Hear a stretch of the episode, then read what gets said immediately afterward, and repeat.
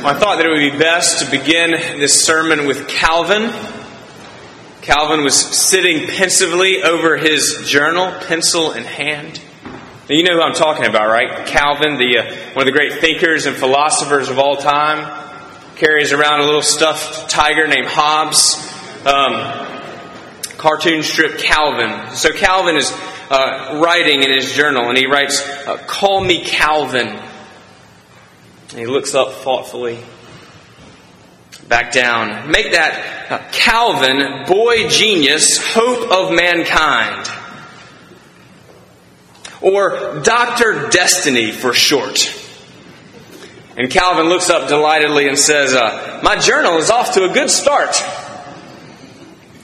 Well, I begin with this simply to say that how we view ourselves shapes how we view the world around us. Now, you probably know people like little Calvin uh, that you think probably have too high a view of themselves. And you may also know some people who hold too low a view of themselves. We're all pretty sure that the view we have of ourselves is exactly the right view. But in our passage from Galatians, St. Paul concisely summarizes the true view, the biblical view about each of us.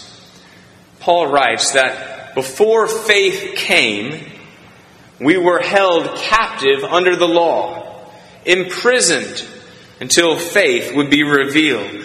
But now, writes Paul, faith has come. We are no longer under a custodian, and in Christ Jesus, we are sons of God through faith.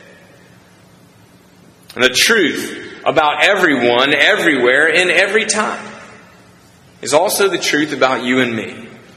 And that is that where there is an absence of faith in Jesus Christ, there is spiritual captivity and imprisonment under the law. And it's very out of fashion. It's very un PC uh, to state that we're not free persons in, in, a, in an earthly sense, we, we might be free free to choose a career, uh, free to aim for a certain lifestyle, uh, free to be you and me. But within our so called free will, the honest among us will admit that we are bound persons. We are bound to our compulsions. We can't stop worrying, or we can't stop drinking, or we can't stop perfecting, or we can't stop thinking about what others will think about us, or being argumentative, or criticizing, or achieving, or whatever it is that we have to have or that we have to do. And we may even find that what we thought was a free choice was actually the outworkings uh, of our compulsions. Now, it would, it would be okay if we were allowed to worry, if we are allowed to drink to escape, or to argue incessantly, or to make idols uh, out of our, uh, out of our own achievement. But the Bible says not to do those things. And it says so out of care for us, prescribes for us the best life for us. It's a life that reflects the, the character and trust the nature of God. It's the law of God, and it is good.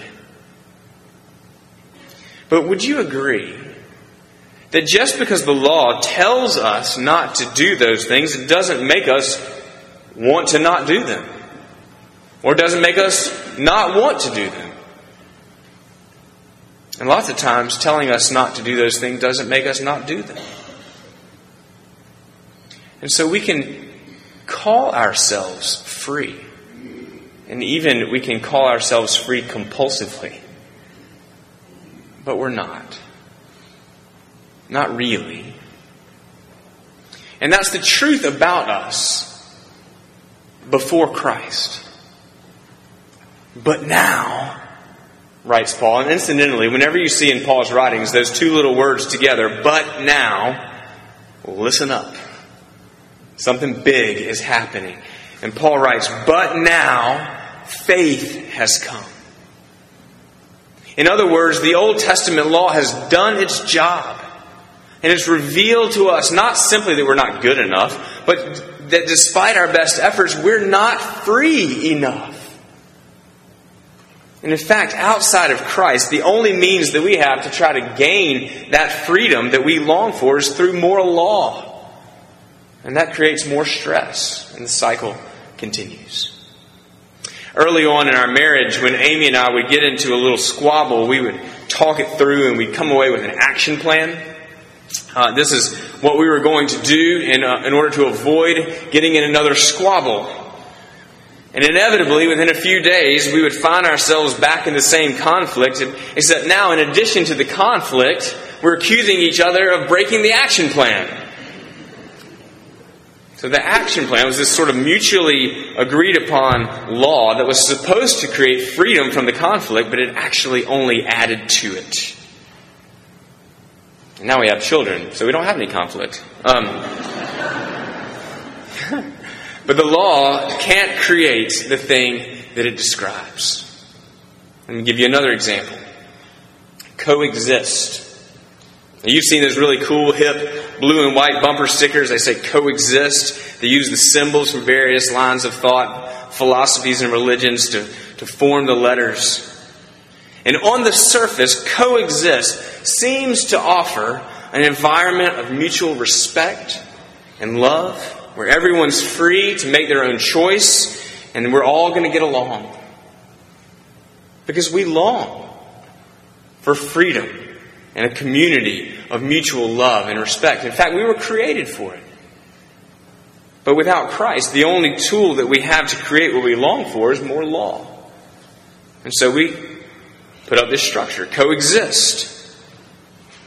But what actually is below the surface is a desire to create a boundary in order to avoid judgment. Because if we coexist and I state my willingness not to judge others, then others lose their right to judge me. And coexist ends up meaning leave me alone. And it actually leads to the very opposite place that it promises. Uh, it leads to isolation and a lack of engagement and an absence of love. There are a lot of marriages that coexist. It looks fine on the outside, but on the inside, there's no love, there's no engagement, and they sleep in separate bedrooms. Coexist, not the same as love.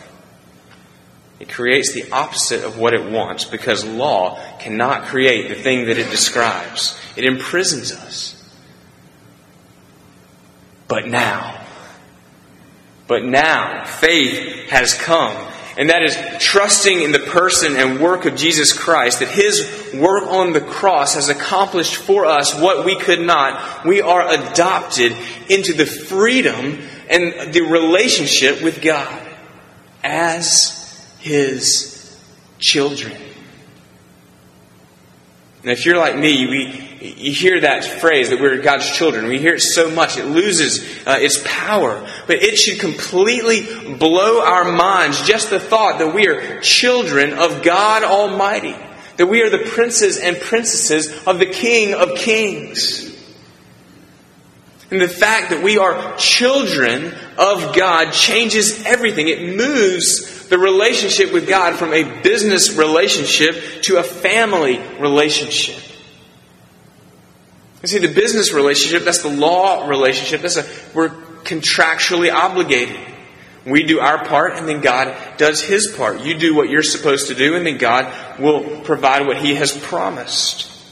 And if you fail to do what you're supposed to do, then God will withhold what He has promised. That's the law. And that's the way most people approach God. In fact, that's the way every religion other than Christianity approaches God. And in fact, some Christians approach God that way. But that's not the family way. That's not the way of the child of God. In a family relationship, everyone's at the table. You come together on Thanksgiving. You have one child who's a, a CEO and one child who's a drunk, but everybody's at the table. It doesn't mean you don't have tension to work out. But he's not the lofty CEO, he's just Jim. He's not the man to be pitied. He's Bob. He's my brother. Everybody's at the table. The family relationship changes everything. The other night, my son Thomas came in the bedroom and right in the dead middle of the night, I was like in stage four sleep. I was just. And he said he had uh, had bad dreams, and would I come and lay with him so he could go back to sleep?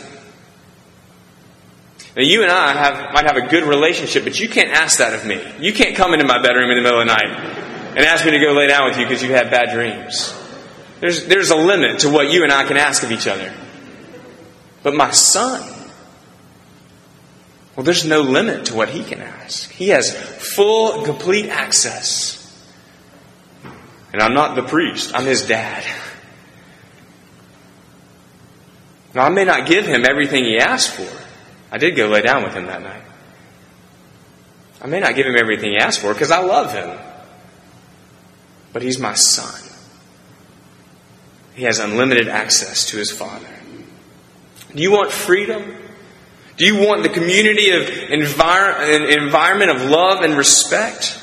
You want an action plan that expects conflict but actually points to grace and forgiveness rather than more unmet expectations? In Christ alone. In Christ alone, my hope is found. And as he stands in victory, sin's curse has lost its grip on me. Only in Christ can we obtain what the law describes, and not just the law of God, but any law that we impose on ourselves. It's only in Christ that we can actually attain what coexist wants. Only as a child of God. In Christ alone. And that's the truth about you and about me. And it's how we should view ourselves. What would your life look like? How would it be different if you viewed yourself as a child of God, as the King of Kings, if that governed how you made decisions and how you approach your life? If you're writing in your journal like little Calvin, can you say, Call me child of God? Because the God of the universe is by faith in Christ alone, truly your Father. Amen.